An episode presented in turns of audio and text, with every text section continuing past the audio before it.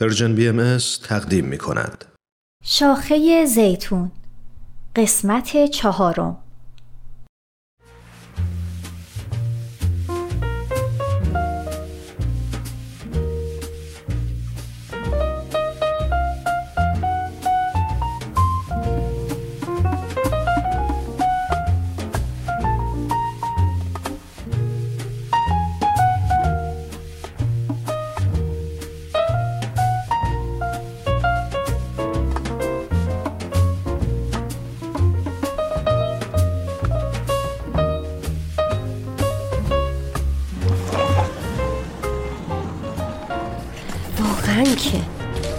حتما همه چی رو باید به زبون آورد. خدا این دوتا چشم رو با آدم داده برای چی؟ امشب با امید بحثم شد. امشب با امید بحثم شد. منظورم دعوا و جدل نیست. از اون بحثا که اون نظر خودش رو میگه و منم نظر خودم و تش هیچ کدوم نمی‌تونیم اون یکی رو متقاعد کنه. ساعت هفت از شرکت به سمت خونه به راه افتادم. این هفته دو روز اضافه بر برنامه خودم رفتم سر کار تا دوستم بتونه کارای پزشکیشو انجام بده. خدا رو شکر دوشنبه ها نوبت امیدی که بره دنبال بچه ها. سر کوچه یکم میوه و خاربار خریدم و تقریبا با هم رسیدیم دم در خونه. بعد از اینکه میوه ها رو شستم یکم میوه آوردم تا با همدیگه بخوریم. امید داشت تلویزیون می‌دید. پسرم در حالی که داشتم شام میپختم ازم خواست که بهش دیکته بگم. می‌گفت بابا بلد نیست. تون تون میگه. دخترمم اصرار داشت تا در همون حین به شعری که امروز توی مهد یاد گرفته بود گوش بدم و هیچ کدوم هم به نفع اون یکی کوتاه نمی اومدن.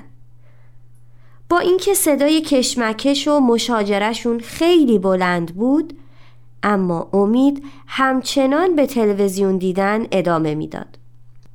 بعد از صرف شام یادم اومد که لباسایی که شسته شده رو باید پهن کنم یه گوشه ای اومدم به امید و گفت باشه باشه تموم شه برنامه پهن می‌کنم.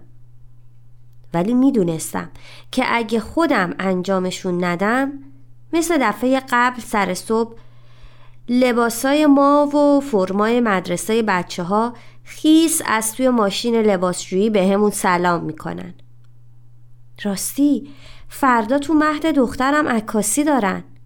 آخ باید همومش کنم و لباس براش آماده کنم در حالی که تو خونه از این ور به اون ور می رفتم تا کارای بچه ها رو انجام بدم و اونا رو برای خواب آماده کنم چشمم به امید افتاد که جلوی تلویزیون داشت چای می‌خورد.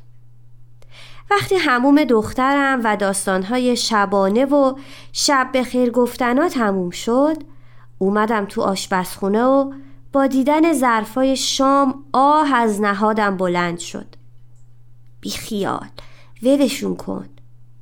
ولی می‌دونستم که اگه نشورمشون فردا بوی گندشون همه آشپزخونه رو بر میداره صدای تلویزیون کم کم داشت می‌رفت رو اعصابم. یعنی واقعا من رو نمی‌بینه که انقدر بدو بدو می‌کنم؟ آشپزخونه که تمیز شد ساعت یازده بود. تلویزیون همچنان روشن بود و امید جلوش خوابیده بود. رو اندازی که کنار کاناپه بود رو روش کشیدم که چشاشو باز کرد و گفت چه عجب یادی از ما کردی. این حرفش مثل شعله کبریت که توی خرمن بارود افتاده باشه من رو منفجر کرد. نه که از وقتی که اومدیم مشغول استراحت و امورات شخصیم بودم وقت نکردم به شما سر بزنم. متعجب نگاهم کرد و گفت چرا ناراحت میشی؟ من که چیزی نگفتم. جواب دادم منم ناراحتیم از همینه که می‌بینی وقتی میام خونه چه همه کاره که باید انجام بشه ولی به روی خودت نمیاری که یک دستی برسونی.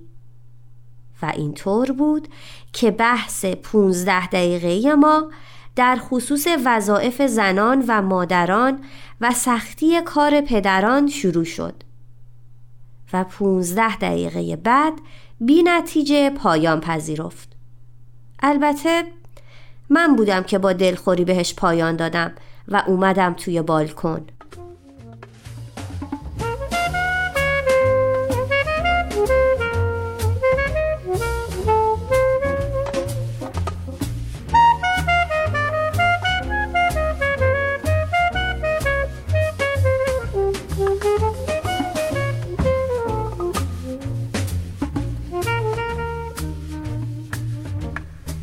واقعا می‌خوام بدونم. همه جای دنیا این شکلیه؟ یا وضع ما زنای شاغل فقط اینجا اینطوره؟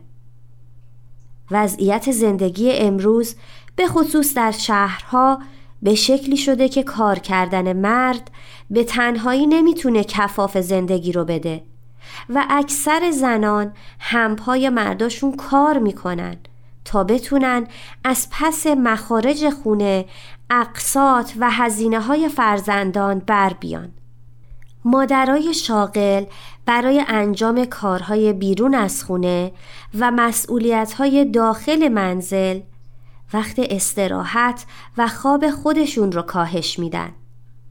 این امر موجب میشه که به مرور زمان از لحاظ جسمی و روحی فرسوده بشن و در برخی موارد آسیبای جبران ناپذیر بر اونا وارد بشه.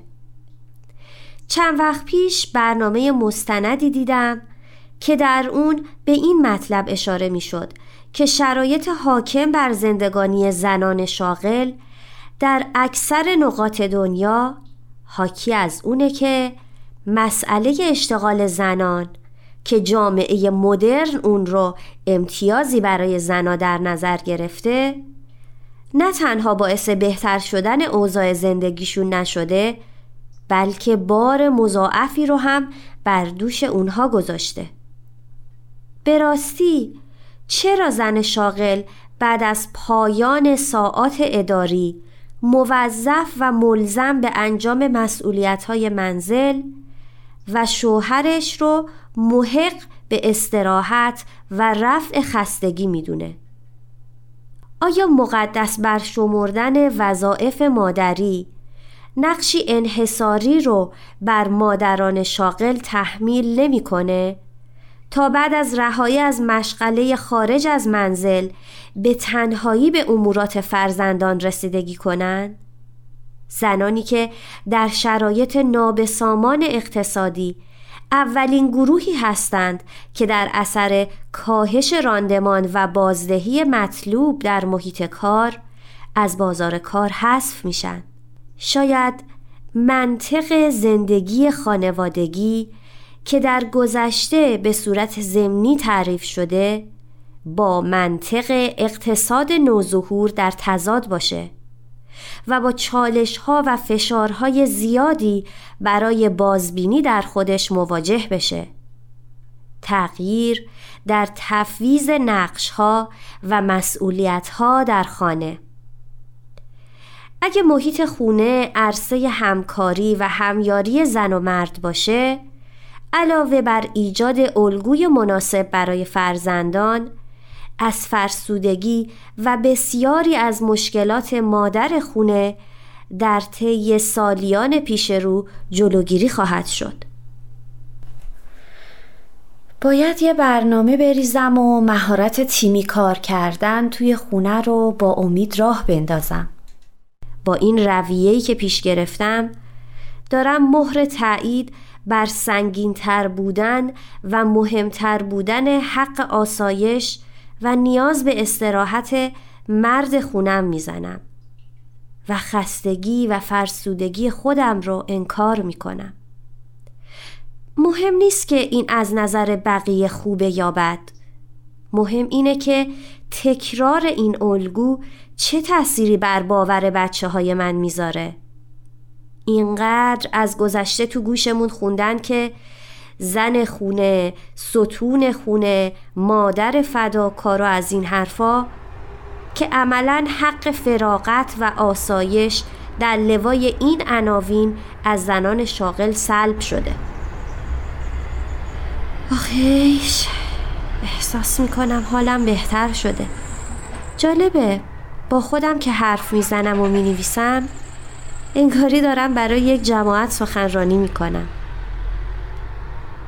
امیدوارم در حد یک نقنق شبانه نمونه و بتونم تغییری ایجاد کنم به به چه بوی رازقی میاد. ای زمستونه در راه این بهشت کوچیکو از من نگیر.